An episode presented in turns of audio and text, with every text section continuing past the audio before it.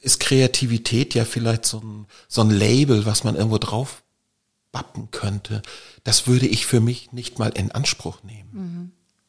So, für mich ist das normal, mhm. dass ich Dinge bedenke. Für mich ist es normal, dass ich mit weit aufgerissenen Augen, mit offenen Ohren, mit großem Herzen durchs Leben gehe, mir Dinge anschaue, auch hinschaue, wo andere vielleicht nicht hinschauen, in Ecken, wo man vielleicht wegschaut und wo ich dann etwas entdecke, was für mich ein Anreiz ist, weiter zu denken, weiter zu fühlen, ähm, weiter zu gucken, ähm, zu fotografieren. Mhm. Wow, das ist ähm, ja, zu fotografieren und gestalterisch einfach Dinge zu machen. Mhm. Herzlich willkommen zum Podcast Code of Creativity. Mein Name ist Annette Schaper.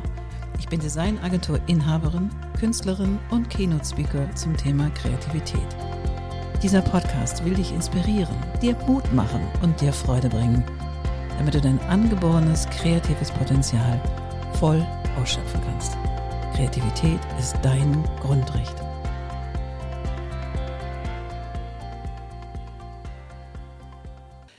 So, dann sage ich doch mal herzlich willkommen zu einer neuen Folge von Code of Creativity Podcast.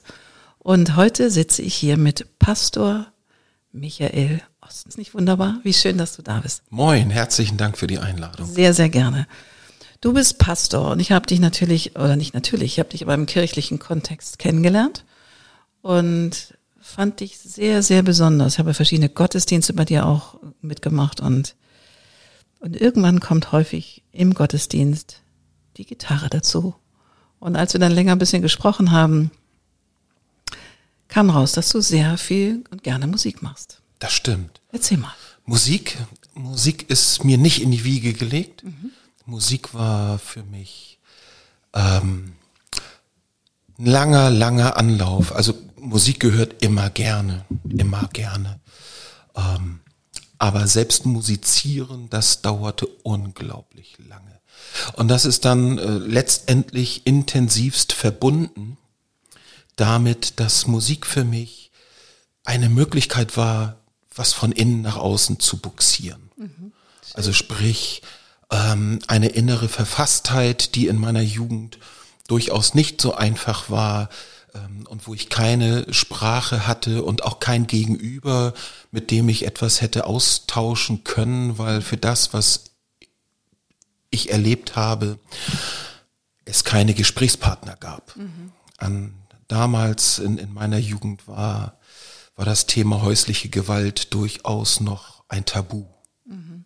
Stimmt. Und dieses Tabu konnte ich nicht durchbrechen, denn alle Versuche, es zu durchbrechen, ähm, haben zu einer Eskalation geführt. Oh, wow. Und dementsprechend habe ich für mich so Lücken gesucht. Mhm. Und ich bekam irgendwann äh, zu, zu meinem Geburtstag eine Gitarre, die ich mir gewünscht hatte, ähm, so. Und diese Gitarre habe ich gleich am selben Abend äh, geschrottet, indem ich die Seiten so doll aufgezogen habe, weil ich keine Ahnung hatte, dass die Seiten dann gerissen sind. Und dann lag diese Gitarre auf dem Schrank okay. und staubte ein und harrte der Dinge, die da kommen sollten, die aber nicht kamen. Okay. Es war dann sozusagen eine musikalische Leiche auf dem Schrank und der Staub wurde dicker und dicker und ähm, dann ist es so, dass mich diese Musik aber nie losgelassen hat. Mhm. Und allen Ernstes gab es dann einen Besuch in New York und da habe ich meine Familie besucht. Das wäre jetzt eine lange Geschichte, die möchte ich abkürzen. Mhm. Ich hatte dort einen gleichaltrigen Cousin. Mhm. Der war wie ich auch 17 Jahre alt. Und er fuhr ein Pontiac hinten hochgelegt. Wow. Das ganze Auto war in Plattencovern von Grateful Dead ähm, lackiert. Kommt eine irre Karre. Ja. Und wir fuhren dann von, von Queens, wo er lebte, nach Manhattan. Und er schleppte mich auch durch alle Konzerte, die es da so im Angebot gab. Und dann sagte er irgendwann zu mir, pass auf, das musst du noch gesehen haben. Und er fuhr dann mit mir nach Manhattan rein, 48. Straße, das war damals die sogenannte Music Row. Mhm. Da gab es ein Musikgeschäft neben dem anderen. Mhm. Davon erhalten geblieben ist nur noch eins. Wow. Und wir gingen dann, das Auto konnten wir irgendwo abstellen, gingen dann eine ganze Strecke zu Fuß und gingen diese Music Row längs. Sagte ich zu mir, siehst du, da hinten ist so ein Truck. So ein riesen Geschoss. Und auf dem Truck, wir kamen immer näher, stand Crazy Horse. Und Crazy Horse, das war, war und ist ja eine der Begleitbands von Neil Young. Okay. Und Neil Young war der Held meiner Plattensammlung. Okay. Ich hatte nämlich nur eine Platte und die war von Neil Young. Und die lief auf meinem Plattenteller rauf und runter und äh, die Nadel wurde mit dem Groschen beschwert, damit die Platte nicht äh, sprang und hüpfte. Und dann kamen wir immer näher und guckten durch die Schaufensterscheibe und es saß Neil Young in dem Laden. Oh my goodness. Hatte eine Gitarre in der Hand und einen Becher Kaffee und saß auf so einem Barhocker und klönte mit dem Verkäufer. Und wir beiden drückten uns die Nase platt an der Schaufensterscheibe. Wow. Yes. Und dann kam Mr. Neil Young aus dem Laden raus, sagte Hi. Hi guys. How are you? Und ich mit meinem wirklich rudimentären Englisch auf Hamburger Platt. Fein. Und dann ging er an uns vorbei, stieg in den Truck, sie fuhren alle weg. Und dann standen wir da und dann sagte ich zu meinem Cousin, ich plünder jetzt meine Reisekasse, ich muss jetzt hier eine Gitarre kaufen in dem Laden, Natürlich. wo Neil Young gesessen hat. Verrückt, verrückt. Und so ist es geschehen, du hast dann eine Gitarre gekauft? Ja. Wow. Ich hätte sie gar nicht kriegen dürfen, weil Rudi, den gibt's heute noch, ist ein alter Herr, der sagte, na, wie viel Geld hast du denn? Ich sag, meine ganze Kasse 220 Dollar. Und sagte er, guck dich um, hier gibt's nichts. Das war echt traurig. Und dann kam er aber nochmal zu mir und legte seine Hand auf meine Schulter und sagte, pass mal auf, ich gehe mal in den Keller. Mhm. Und dann kam er mit einer Gitarre, E-Gitarre, Gibson The Paul, das war damals, wusste ich natürlich damals nicht, das war so ein neues Modell von der Firma Gibson und sagte, hier, die will keiner kaufen, aber die, die kannst du bekommen. Aber einen Koffer schaffe ich nicht mehr, kriege nicht mehr hin. Aber die gebe ich dir für dein Geld. Wow. Und dann hatte ich diese Gitarre. Ja. Wie toll. Und dann bin ich mit meinem Cousin zu dem Auto, ohne Koffer, ohne alles, mit dieser Gitarre im Arm. Dann haben wir die verstaut hinten auf dem Sitz. Dann sind wir wieder zu ihm nach Hause gefahren. Er hatte so einen kleinen Gitarrenverstärker mit Akkubetrieb, dann habe ich mal probiert, ob das überhaupt geht. Kam auch was raus, natürlich. Musikalität gleich null, ich konnte ja nichts. Weil ich hatte ja nicht geübt auf meiner Nylon-Seitengitarre, die verstaubte ja nach wie vor. Und dann nahm die Kreativität mit dieser Gitarre ihren Lauf. Wow. Ich brachte sie natürlich mit nach Hamburg, da, da sind noch so herrliche Begleiterscheinungen, die kann ich jetzt gar nicht alle vertiefen. Aber dann hatte ich diese Gitarre und ich hatte keine Ahnung. Ich wusste aber, dass es total cool ist, mit einem alten Röhrenradio äh, die Gitarre zu spielen. Und dann ging ich zu meiner Urgroßmutter. Die hatte eins, Nordmende mit dem magischen Auge. Und sagte, hey Oma, sag mal, brauchst du dein Radio eigentlich noch? Ja, wieso? Ach, hm, ich könnte das auch gebrauchen. Ja, wofür denn? Ja, zum Gitarre spielen. Und dann guckte sie mich mit ihren großen Augen an, hatte überhaupt keine Ahnung, was ich meinte. Und dann sagte sie, ja, nimm mal mit, mein Junge. Natürlich. Nimm mal mit.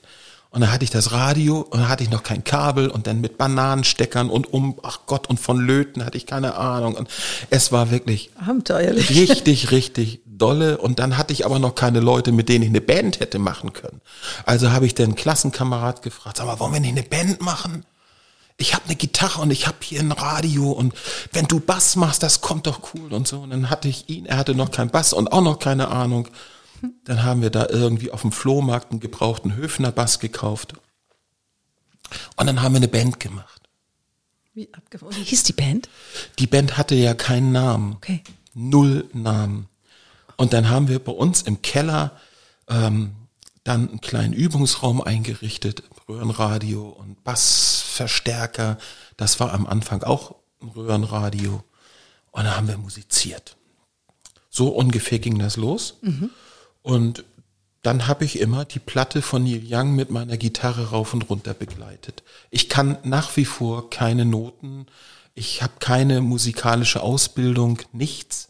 Ich kann nur hören, hinhören, abhören, mit den Ohren stehlen oder mit den Augen stehlen. Mhm. Und so kam ich dann dazu, dass ich das aber nicht konnte, was der Neil Young gesungen hat. Der hat ja eine unglaubliche Stimmfarbe und Stimmlage, die ist überhaupt nicht meine. Ich bin da immer an meine Grenzen gekommen und habe dann schnell festgestellt, dass das Nachspielen nicht meins ist. Mhm, super.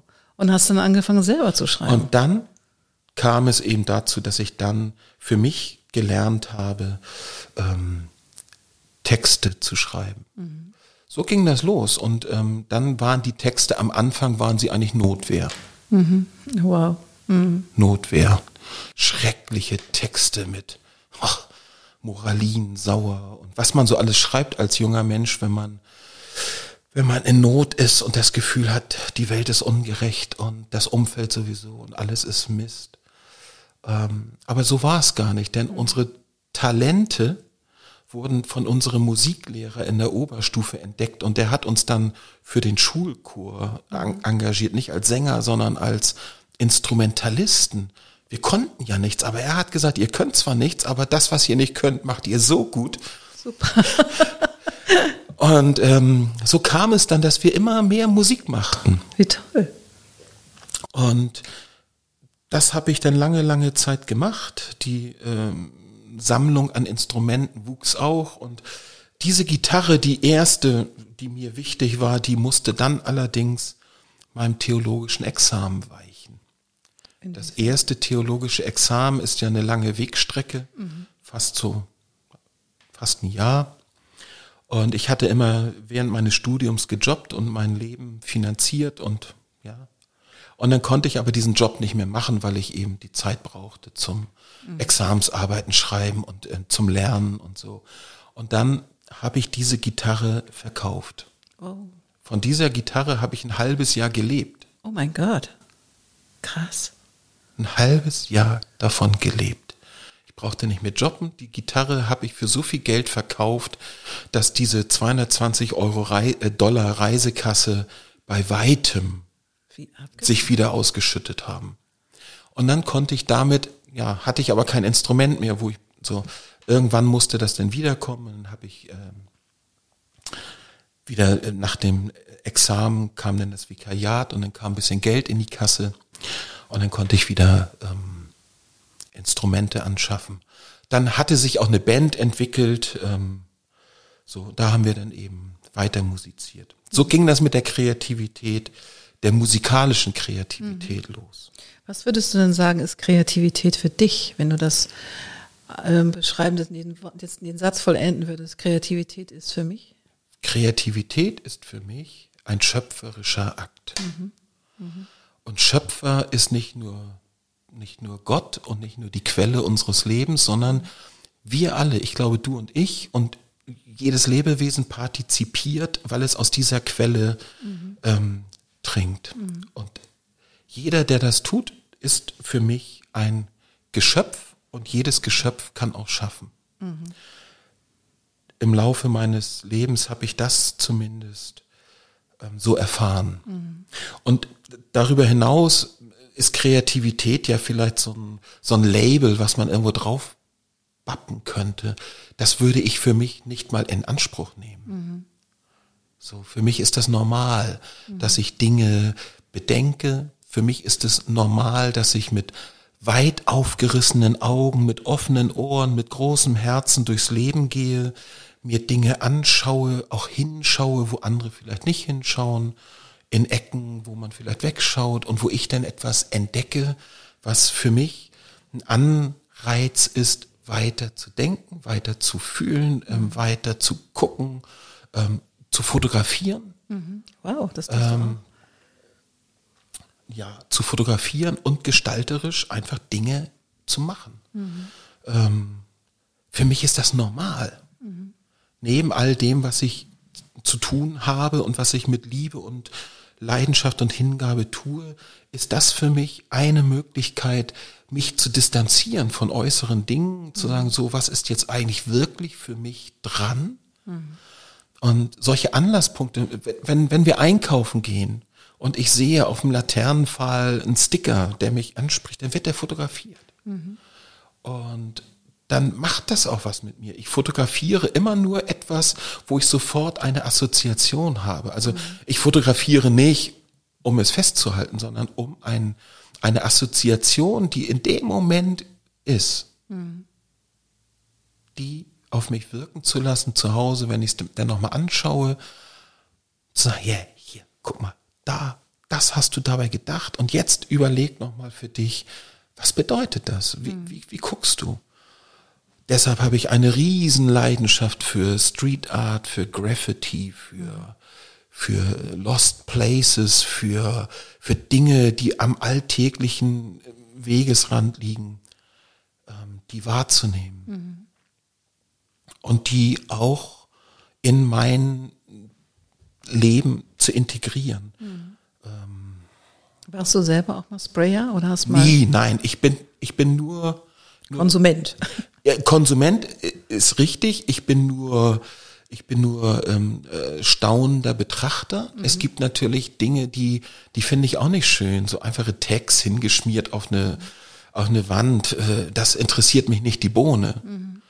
Aber wo, wo etwas gestaltet worden ist, wo, wo sich die, die Künstlerinnen und Künstler mit, mit Stencils oder mit, mit Spraydose oder mit Schablonen oder mit Texten verewigen ähm, und damit auch was Gesellschaftliches mhm. zum Ausdruck bringen, wo sie sich ihre Stadt zurückerkämpfen. Mhm. Ähm, die Stadt ist ja von von Immobiliengesellschaften und von Haifischen äh, gestaltet und von Werbeplakaten und und und. Und da sowas zu entdecken, was was einen Punkt setzt, was anders ist als als das, was wir denken, was wir fühlen, was wir, was für uns die Norm ist, was, wofür wir bezahlen oder was wir konsumieren. Das finde ich super, super spannend. Ich bin über solche Wege natürlich auch übers Internet, dann schaue ich mal, wer ist denn das, wer verbirgt sich dahinter, wer ist Tona oder ähm, wer, wer ist das? Mhm. Und dann gibt es auch mal Gespräche mit, mit solchen Menschen und was für ein Tiefgang dahinter steckt. Das ist eben nicht nur Schmiererei, mhm. sondern es ist viel, viel mehr. Da ist eine politische Haltung hinter da ist eine kreative Geschichte hinter. Das ist, hat was mit, mit Stadtentwicklung, mit, mit Stadtmöblierung zu tun. Nun wohne ich auf dem Dorf, da gibt es nicht so viel. Mhm. ähm, da sind dann ähm, solche Dinge eher dann auch Fremdkörper. Mhm. Nichtsdestotrotz findet man immer wieder Dinge, die herausragend sind. Mhm. Und sowas inspiriert mich tatsächlich, ne, neben den Dingen, die mich auch inspirieren. Aber das in einen Kontext zu setzen, ich bin ja Pastor und als Pastor habe ich viel mit historischen Dokumenten zu tun, mit der Bibel, die ich unglaublich kreativ äh, sehe. Aber es geht nicht darum, einen historischen Schatz zu heben allein. Es geht vor allen Dingen darum, diesen Schatz mit der Gegenwart kommunizieren mhm. zu lassen. Und ein verbindendes Glied ist für mich, die Gegenwart wahrzunehmen wie sie mir über den Weg läuft. Mhm. In so einem kleinen Sticker oder in, in der Street Art oder ähm, an unserem Deich ist eine, eine Dame, die, die häkelt und strickt ähm, und verschönert ähm, die Verkehrsschilder. Bis der Dorfpolizist kam und sagte, das darfst du, du darfst ein Verkehrsschild ja nicht blockieren. Ähm, dann hat sie sich andere Wege gesucht und ähm, das sind kreative Prozesse. Mhm. Und die hat kein Mensch für sich gepachtet, aber jeder darf sie für sich ganz persönlich entdecken und jeder ist da ganz individuell. Und das möchte ich gerne auch Menschen weitergeben, indem ich ihnen zeige, ich bin hier ganz kreativ oder das, dieses Wort würde ich ja nicht benutzen. Ich mache einfach etwas. Mhm. Es ist für mich ein Selbstverständnis, eine Idee dann auch Gestalt werden zu lassen. Mhm. Ich Ideen, man, früher habe ich Ideen oft auf die lange Bank geschoben habe gedacht, irgendwann mache ich das mal. Und heute habe ich eine Idee und setze mich dann nachts hin und arbeite daran. Mhm. Ähm, weil ich denke, auf die lange Bank schieben heißt einfach, sie aus dem Blick zu verlieren. Ja. Und für mich ist der Moment, je älter ich geworden bin, ist der Moment das Entscheidende. Und dieses Momentum wahrzunehmen, für das nicht blind zu sein, diesen, diese Begegnung mit Menschen, diese, diese tiefgreifenden Dinge, die ich ja nicht nur im Dienst, sondern auf jedem Weg ähm, bedenken muss, mhm. die nicht einfach schlurren zu lassen. Das hat mich einfach gelehrt und ähm, ich halte das für, für wesentlich. Mhm. Also wenn ich jetzt mit meinen Konfirmanden unterwegs bin, sage ich, ich kann euch Glauben nicht, nicht beibringen, ich kann euch das nicht lehren aber ich kann euch den Blick schärfen. Mhm. Ihr seid hier bei mir nicht im Unterricht, ihr seid hier in der Seeschule. Mhm. Guckt schön, doch bitte schön. genau hin. Ja. Und wenn ich euch frage, was seht ihr, dann beschreibt doch erstmal, was ihr seht. Guckt so genau, dass ihr es beschreiben könnt. Mhm. Form, Inhalt, Farbe.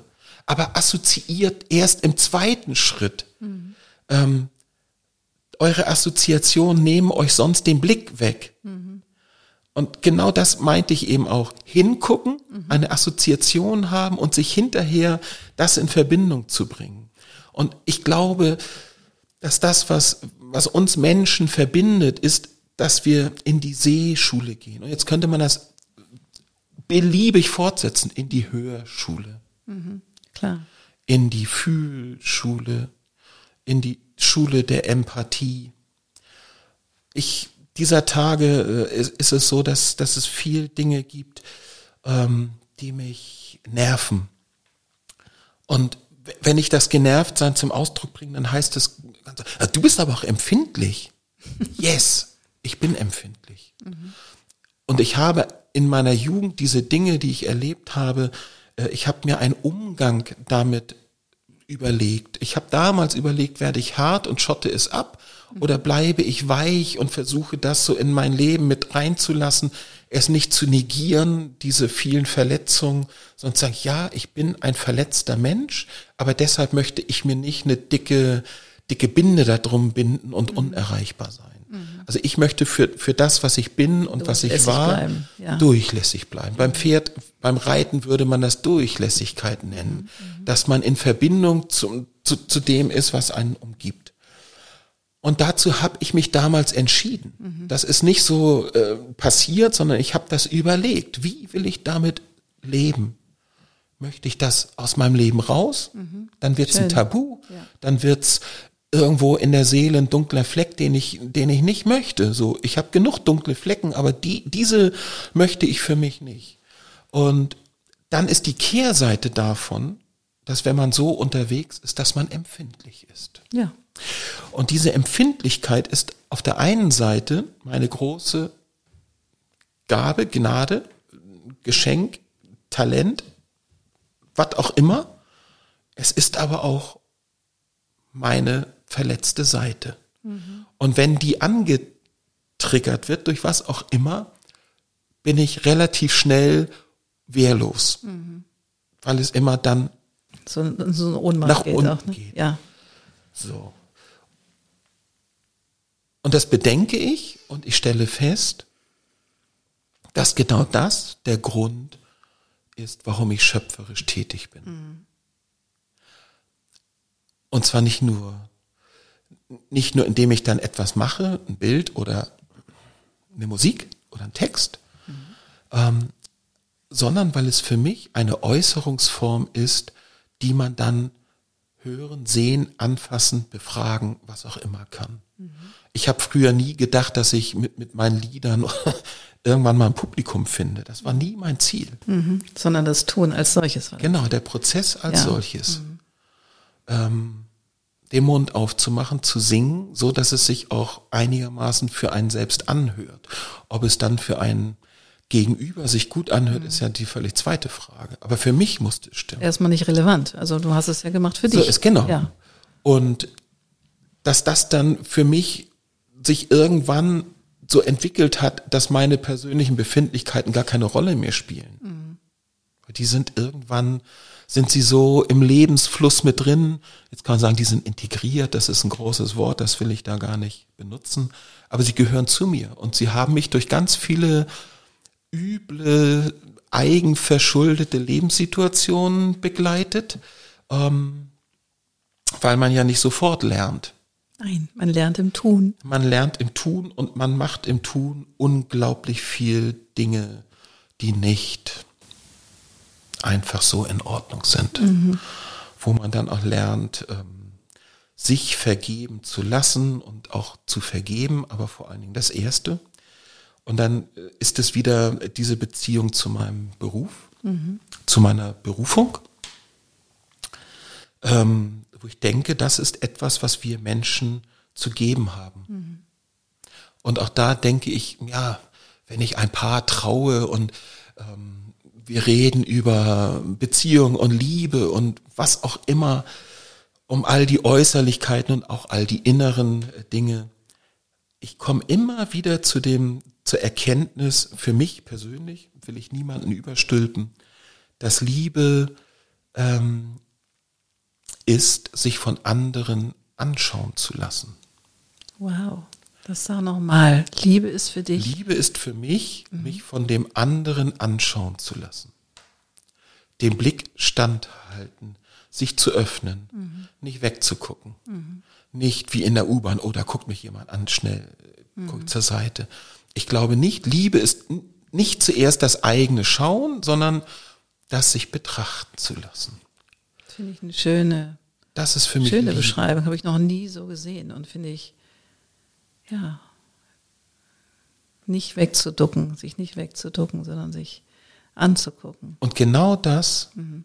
ist für mich auch wieder das, worum es dir ja in deinem Podcast geht, um, um Kreativität. Mhm. Ähm, Kreativität ist oft auch passiv.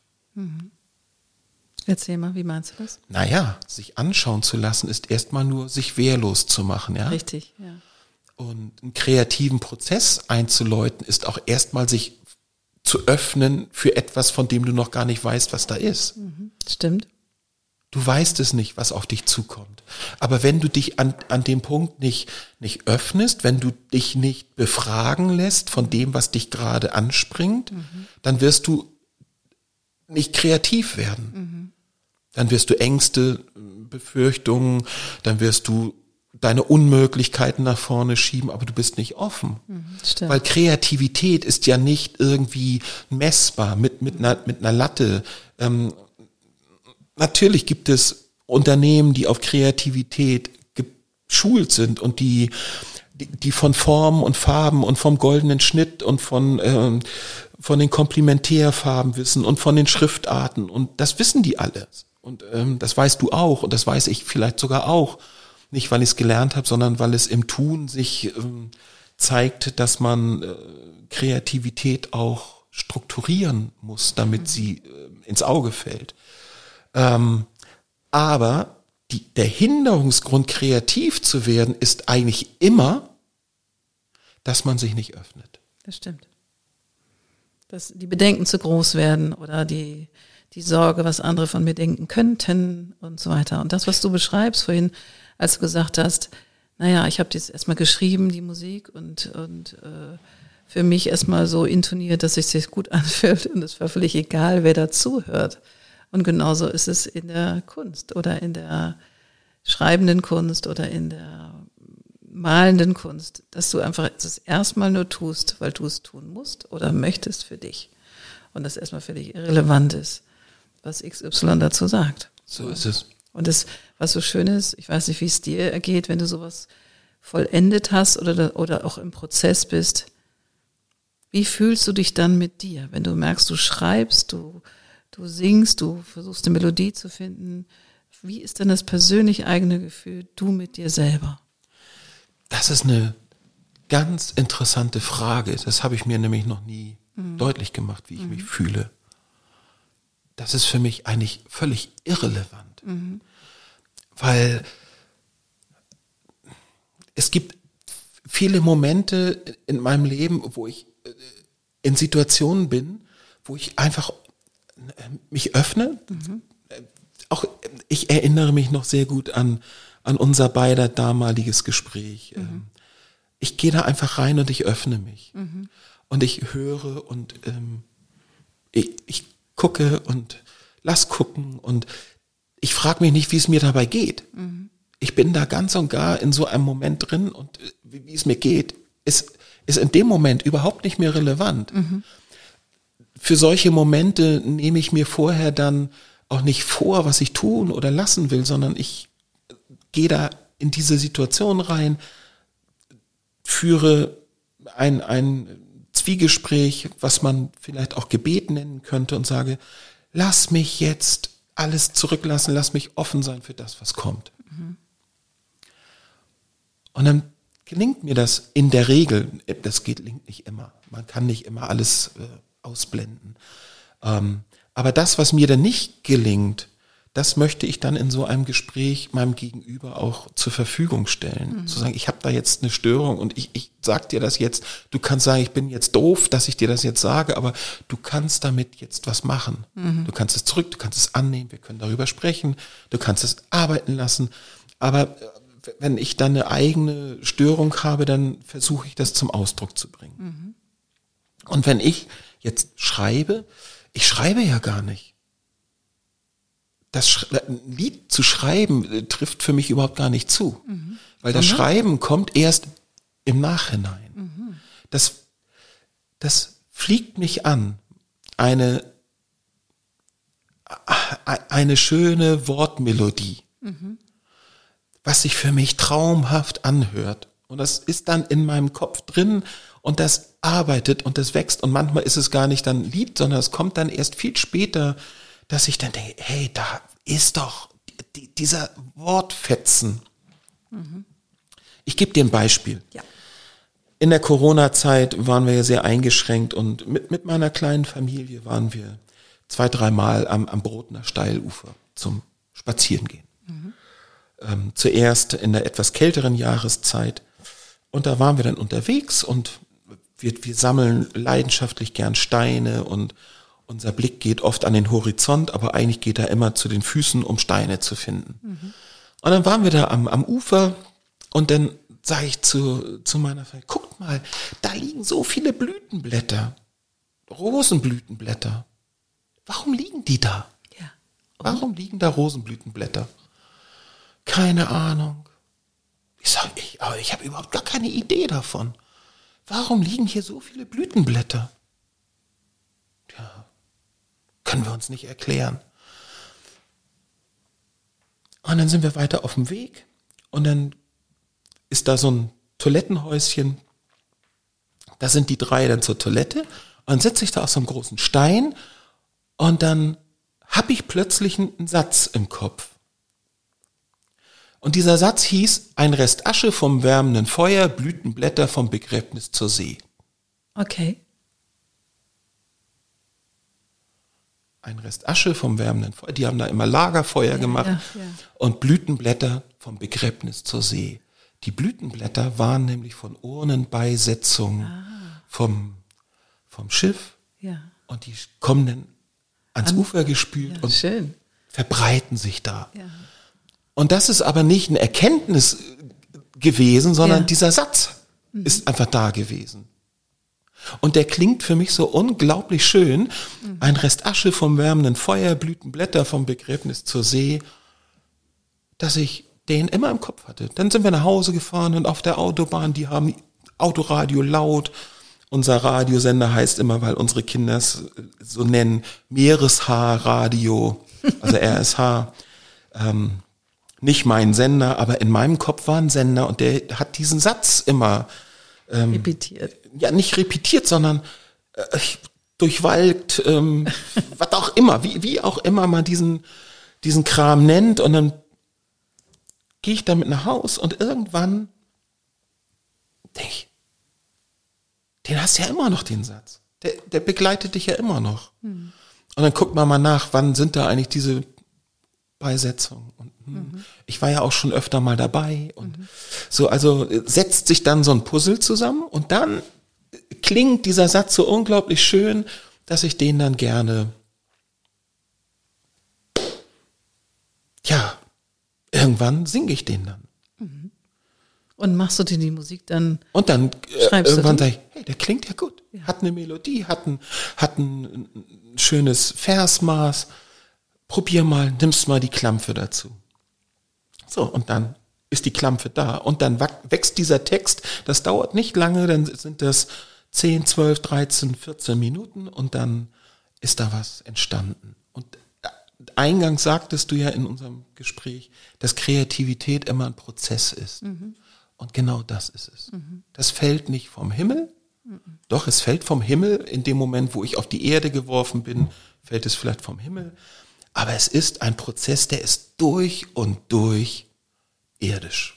Durch und durch. Und atmet den Himmel, der uns umgibt. Ach, wie schön. Oh Gott, allein für diesen Satz könnte ich dich küssen. Was für ein schöner Satz. Wie schön. Kreativität ist einfach unser Mitbringsel von Gott. Gott ist ja nicht nur Geist, Gott ist ja ähm, eine, eine Veränderung seiner Existenz, in, indem er die, die materielle Welt geschaffen hat. Wenn man jetzt mal in meiner theologischen Sprache ist, dann hat er das ja nicht ohne Grund geschaffen, sondern weil er aus seiner Geistigkeit sich ein Gegenüber, ein Weltgegenüber geschaffen hat, mit dem er sich dann in Verbindung setzt. Und ich glaube, dass jeder Mensch, von klein bis groß, von Mann bis Frau, von was auch immer, wir können das durchgendern oder auch nicht, dass alle Menschen in diesem Prozess qua Geburt drin sind. Du kannst da gar nicht rausfallen. Du kannst dich bloß behindern lassen, indem du ähm, äußere Maßstäbe plötzlich für dich ernst nimmst, die von außen an dich rangetragen werden, die aber völlig irrelevant sind. Weil wir in, in unserem Leben immer auf Hochglanz poliert werden, auf, auf das muss so und so aussehen, damit es schön ist. Äh, Es gibt Modemagazine, es gibt ähm, äh, Gestaltungs- und Wohn- und alles schön und gut.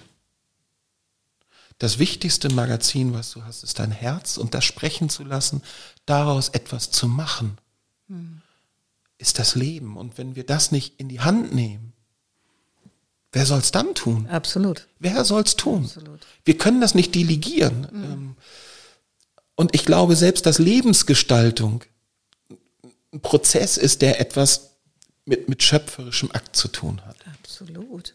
Auch immer sich immer wieder entweder angucken zu lassen oder auch selber zu gucken, ist es das, was ich, für was ich losgehe? Ist es das? Weil auch eine Karriere kannst du, dem bist du ja nicht ausgeliefert, sondern kannst die ja auch gestalten. Das ist so. Ja. ähm, zu überlegen, an welcher Stelle äh, ist eigentlich mein Tun gefragt. Jetzt äußerlich gefragt.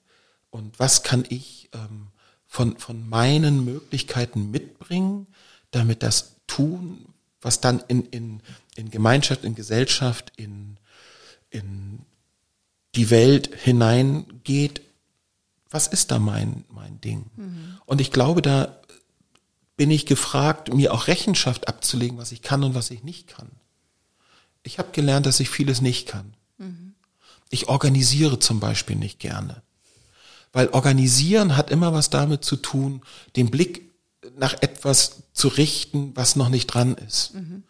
Und das ist nicht meins. Ich bin gerne ähm, im Hier und hört sich auch so abgedroschen an, ich lasse den Satz lieber. Ich bin gerne gegenwärtig. Ich bereite mich nicht auf irgendetwas ähm, vor, sondern ich lasse es wirken, was passiert. Dadurch bin ich ein schlechter Organisator und bin für Menschen, die Organisation brauchen, ein denkbar schlechtes Gegenüber. Du bist ein freies Radikal, was spontan ist. Ja, das ist ja immer mein, mein Satz, dass ich, ähm, dass ich ähm, so vieles auch kritisieren würde an der Struktur meiner Kirche. Aber eins ist ein Geschenk, dass sie ein freies Radikal wie mich gewähren lässt. Und ich glaube, das ist auch ein Stück ähm, Evangelium, nicht mein persönliches Wirken, sondern ähm, das gemeinschaftliche Wirken. Aber was ich da an der Stelle noch sagen wollte, eben für Menschen, die es gewohnt sind, für alles ein Papier vor Augen zu haben, bin ich, glaube ich, echt eine Herausforderung, weil es gibt kein Papier. es gibt es nicht. Ich erinnere auch, als wir dieses Gespräch hatten, dass du dir keine einzige Notiz gemacht hattest. Nein. Und ich war so bass erstaunt, als du dann die, die äh, bei der Trauerfeier die Ansprache gehalten hast. Ich dachte so, als hättest du meine Mutter wirklich gekannt. Also es war so faszinierend, dass mich ganz viele Leute hinterher angesprochen haben, aber die kannten sich doch eigentlich gar nicht, oder? Ich so, nee. Und er hat sich auch keine einzige Notiz gemacht. Das hat mich wirklich beeindruckt. Und das zeigt auch, finde ich, ja, dieses in der Gegenwart zu sein und in den gegenwärtigen Moment auch ganz zu nehmen und sich auch dem ganz zu verpflichten für den mhm. Moment. Das ist ja eine, eine Haltung. Genau. Und das auch dann aufzunehmen und sagen, ja, so ist es, so bin ich, das bin ich nicht, aber ich bin das. Und dann daraus schöpfst du. Und ich war total beeindruckt, mhm. wirklich beeindruckt. Und was mich auch nochmal nachhaltig beeindruckt hat, das dauerte ein halbes Jahr später, hattest du mich nochmal angerufen und mir gefragt, wie es mir so geht. Und du sagtest, oder ich sagte dann zu dir, naja, ich komme so durch. Ich komme irgendwie so durch. Und die, wie Trauer halt so ist, die kommt und geht. Und äh, das ist mal wie so eine Welle, die mhm. kommt und geht.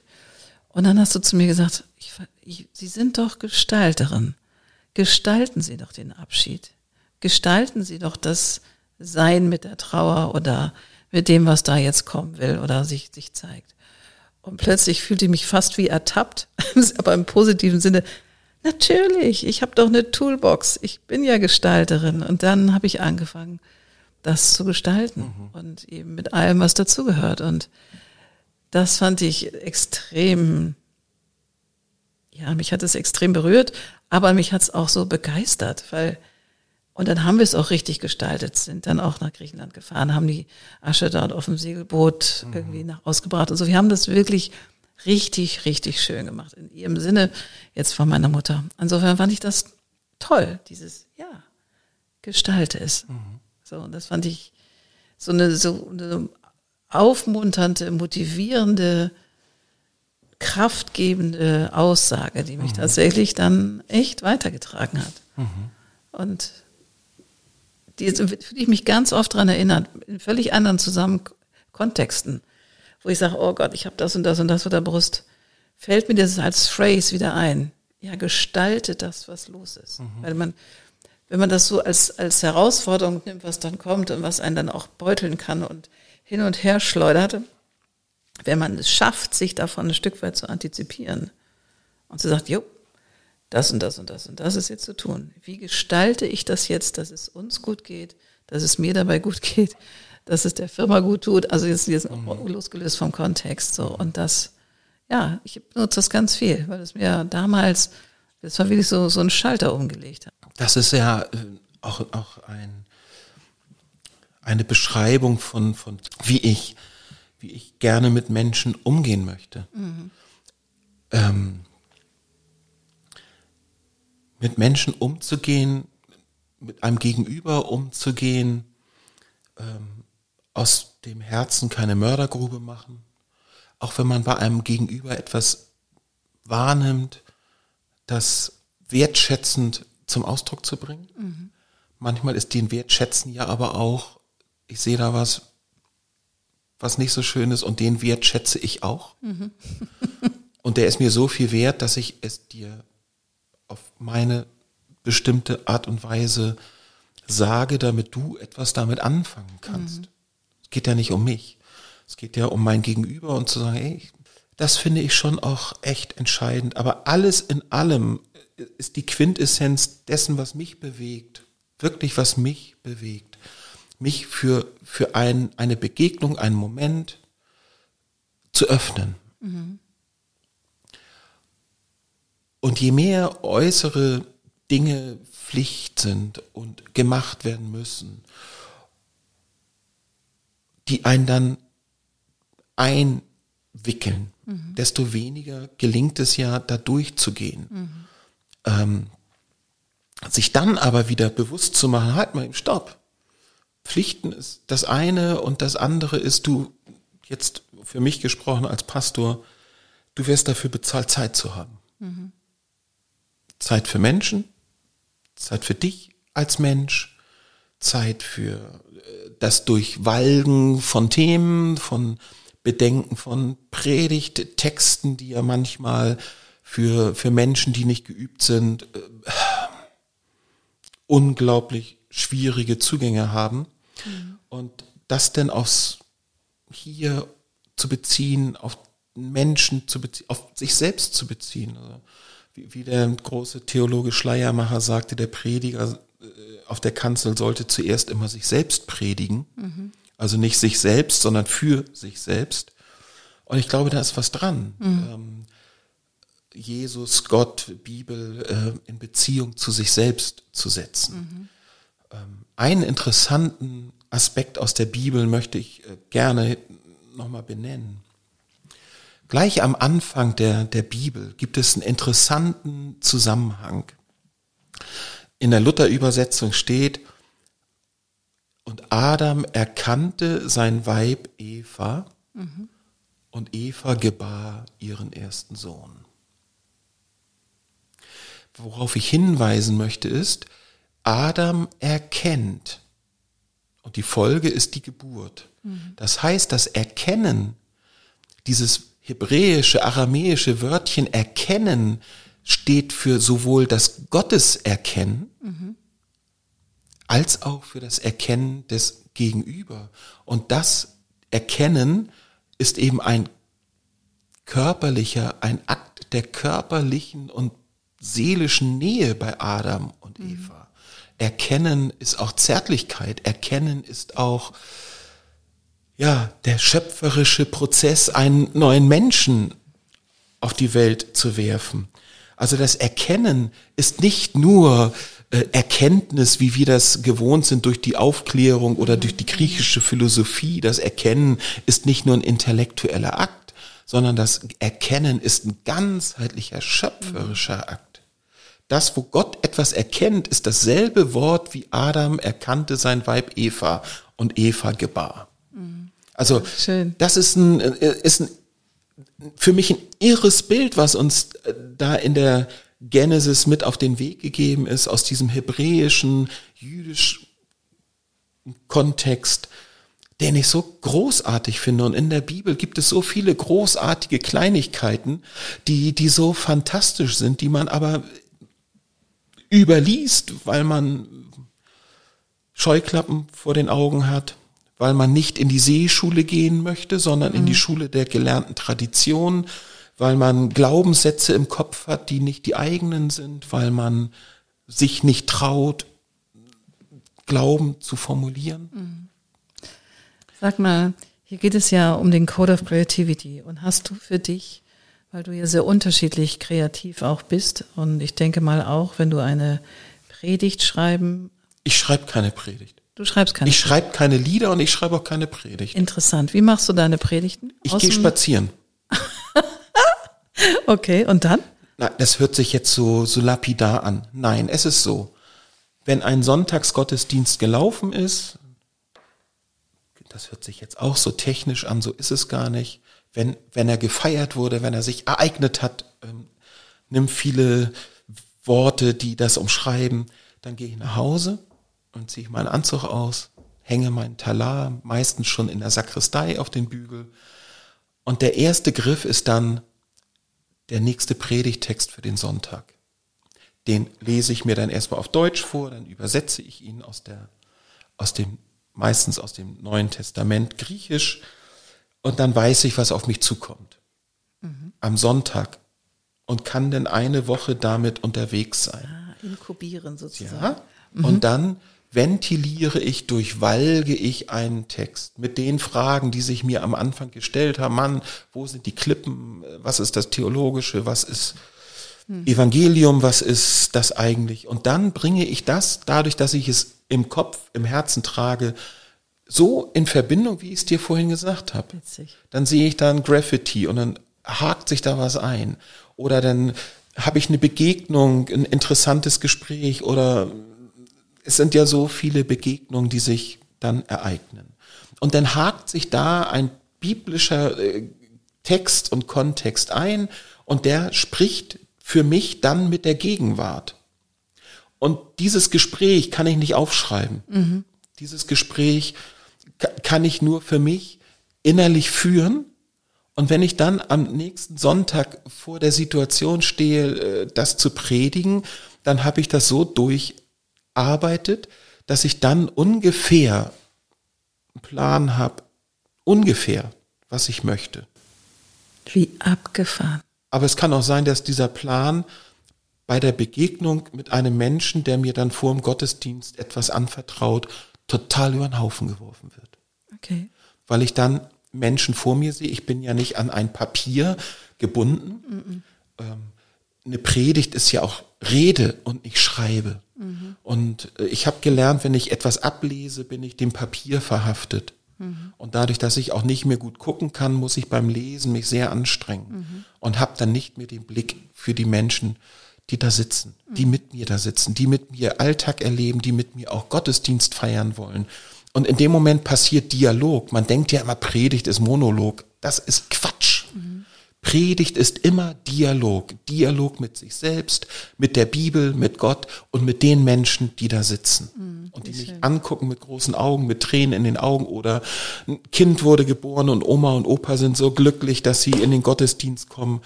Diese ganze Melange an, an Emotionalität, die sitzt mhm. da. Mhm. Und die, die sehe ich, ich spüre die das lässt sich für mich gar nicht vermeiden. Mhm. Meine Antennen sind immer auf immer Empfang, leider. Ich würde sie gerne mal abstellen können, um es mir manchmal einen Tick einfacher zu machen. Es geht nicht. Mhm. Es geht einfach nicht. Und deshalb, ähm, wenn du danach fragst, was ist das für mich, der, der Code of ähm, Creativity? Ich kann es dir gar nicht sagen, außer Offenheit. Mhm. Offenheit, Offenheit. Offenheit. Und daraus entsteht etwas. Und immer wieder ist es dasselbe Thema. Ich sitze nicht am Schreibtisch. Mhm. Ich sitze da oft genug, wenn ich ähm, Texte schreibe fürs Gemeindeblatt oder wenn ich Internetseite pflege oder äh, Dinge. Aber ich sitze da für mein Gefühl viel zu viel. Mhm. Mhm. Da gehöre ich nicht hin. Ich gehöre nicht dahin, ähm, so, und trotzdem ist es ein Riesenteil meines Berufes. Briefe schreiben, Anträge schreiben, Archiv führen, äh, Dokumentation von Dingen und, und, und, und, und. Mhm. Alles richtig und wichtig. Aber das Wesentliche ist was anderes. Mhm. Und das für sich klar zu kriegen, wo liegen, wo liegen die Talente und wo liegen die Dinge, die gemacht werden müssen, ähm, das dann für sich zu gewichten und zu das nimmt jetzt Überhand, ähm, jetzt musst du das nochmal wieder ein bisschen in Waage bringen. Das ist dann immer das sich selbst anschauen. Ähm, ja, so, so, so verstehe ich das für mich. Mhm. Es ist, ich habe nie für mich behauptet, ich bin ein kreativer Mensch. Ähm, es ist einfach so. Ich, ich kenne mich auch nicht anders. Mhm. So. Schön. Schön. So, ähm, es, es ist einfach so. Und ich bin kein großer Künstler und auch kein großer Musiker und äh, alles das bin ich nicht. Ich bin einfach in, in Beziehung zu so vielen Dingen, die mich einspinnen in, in ein Geflecht von, von Leben und von Vergangenheit und Tradition und Menschen, die vor mir waren und die nach mir kommen. Und ja, und ich lasse mich super, super gerne ähm, verunsichern. Mhm. Ich glaube, das ist die, die größte Eigenschaft. Ähm, das ist zwar manchmal echt ätzend, weil es weh tut, aber ich lasse mich gern verunsichern. Ja, weil die Verunsicherung gibt auch Freiraum, nämlich das klingt erstmal nicht so, weil Verunsicherung will ja keiner oder verunsichert sein möchte keiner. Aber das, was ist, ist noch nicht safe, noch nicht eingemeißelt, noch nicht geschrieben, noch nicht, noch nicht, noch nicht. Das heißt, ich habe ein großes weißes Blatt und ich kann machen, was ich will damit. Und das ist das Tolle an der Verunsicherung. Das finde ich jedenfalls. Das ist ein bisschen ungewöhnlich und ich sage das häufig auch meinen Designern wenn ihr euch ein bisschen komisch fühlt, das ist gut, weil das äh, schärft euren Geist. So ist Bereit es. darüber nachzudenken, was will ich denn? So Wie soll das sein? Und auch Kunden, die Briefings abgeben, sind erstmal verunsichert, weil sie haben, geben etwas ab, sie geben die Kontrolle ab, geben es an uns ab und sind erstmal verunsichert. Und das zu verstehen, dass Verunsicherung Teil des Prozesses ist und dass das wichtig ist und nicht weg muss, sondern da sein darf. Verunsicherung ist die Notwendigkeit. Ja. Weil die Sicherheit ist immer Komfortzone. Ja, genau. Und das, wo es entscheidend wird, spielt sich außerhalb der Komfortzone ab. Ähm, jetzt für mich gesprochen, die geschriebene Predigt ist Komfortzone. Da brauche ich mich nicht mehr mit beschäftigen. Mhm. Das lese ich ab. Aber in meiner Komfortzone bin ich dann auch komfortabel weg von, von der Situation, mhm. in die hinein ich rede. Mhm. Das heißt überhaupt nicht, dass ich irgendjemanden kritisiere, der, der eine Predigt aufschreibt. Überhaupt nicht. Es gibt Menschen, die schreiben Predigten und wenn sie die vortragen, bin ich begeistert über die Schärfe des ähm, geschriebenen, des gedachten Wortes. Das hat ja auch, wenn, wenn so eine fein geschliffen ist und wenn man mhm. da, oh, ma ja, so, das ist das, was ich so im Lied machen so, mhm. so schön finde. Aber das ist es für mich eben nicht. Und mhm. da muss jeder für sich seinen Weg finden. Und der eine oder die eine und der andere macht es so. Und ich habe es für mich gelernt, durch die Jahre es so zu machen. Mhm. Und es war auch die größtmögliche Verunsicherung am Start des Prozesses, keine Predigten mehr zu schreiben. Es war nämlich äh, eine Trauerfeier bei uns in meiner alten Kirchengemeinde, wo Jugendleiter ums Leben gekommen sind und ähm, wir die Aufgabe hatten, die Trauerfeier in der Kirche zu machen für unsere Jugendleiter. Und ich hatte das Gefühl, ich kann überhaupt nichts sagen. Mhm. Ich gesagt, ich schreibe mir jetzt auch nichts auf. Ich stelle mich da, das waren drei Särge. Mit anderen Kollegen hatten wir dann die Aufgabe übernommen, zu jedem etwas zu sagen. Mhm. Ich gesagt, ich kann nichts aufschreiben, es ist alles falsch, es ist alles nicht, nicht richtig. Und es war auch wenig, es war eine trostlose Situation. Ich habe gesagt, ich stelle mich da jetzt hin und wenn ich nichts sagen kann, dann weine ich. Und wenn ich weine, dann kann ich erklären.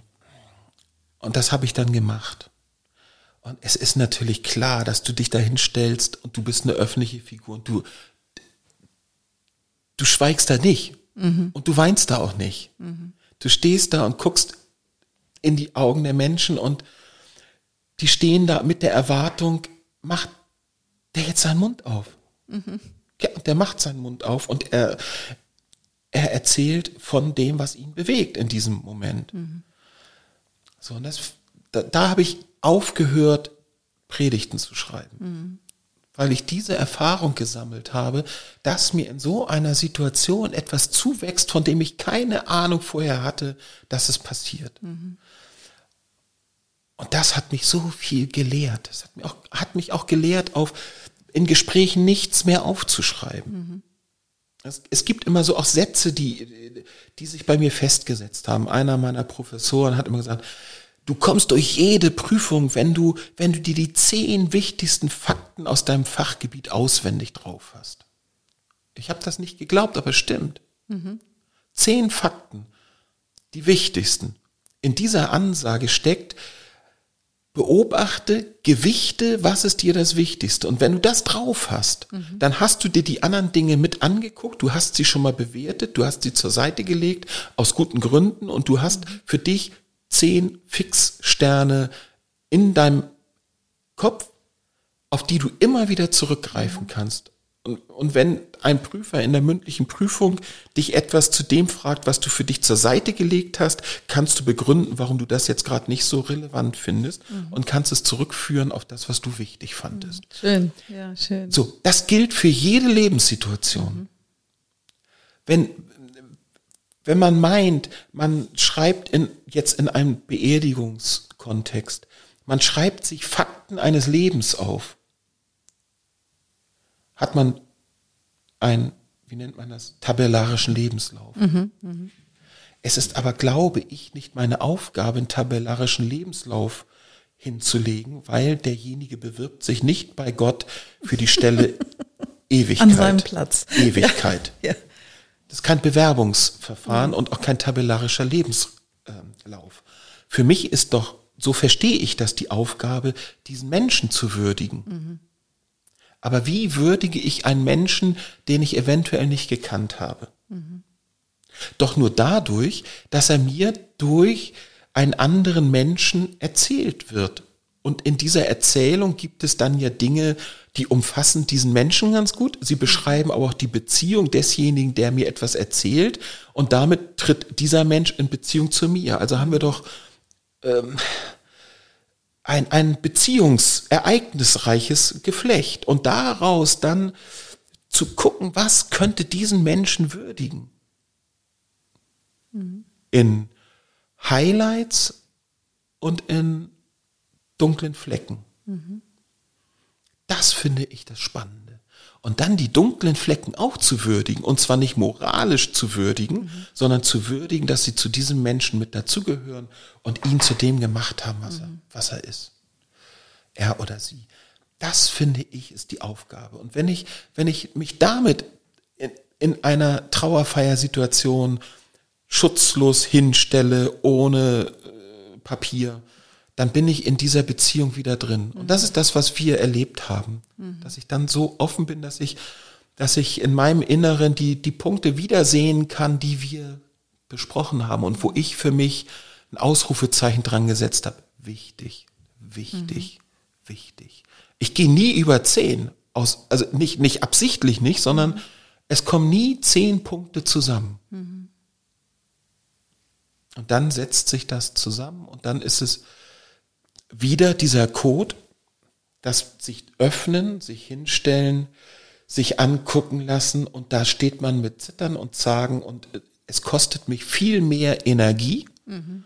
in diesem Moment. Ich bin danach auch leidlich erschöpft. Mhm.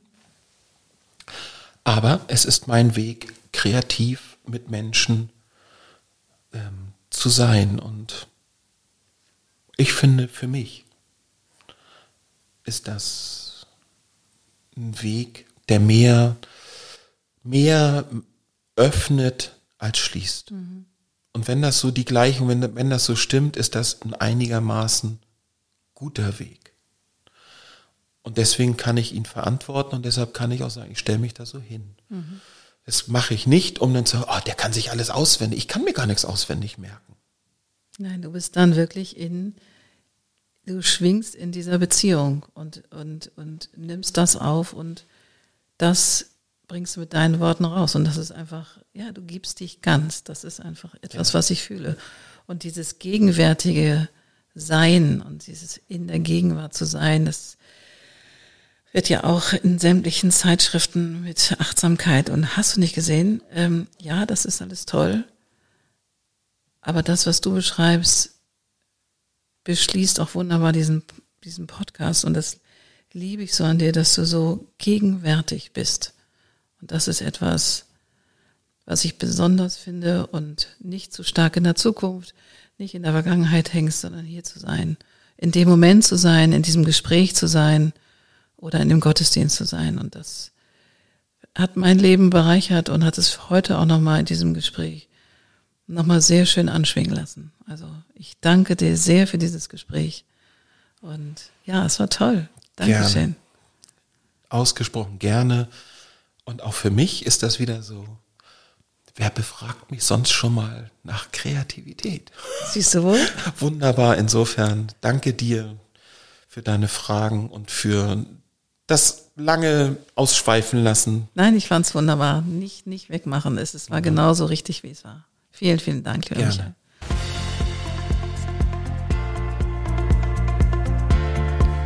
Wunderbar, das war wieder eine neue Folge vom Code of Creativity Podcast. Sehr gerne würde ich auch mit dir in Kontakt treten, wie deine Kreativität ist und wie ich dich auf deinem Weg unterstützen kann. Meine E-Mail findest du in den Show Notes oder du schreibst mir eine Nachricht auf Instagram annette-sharper-coc. Bis bald.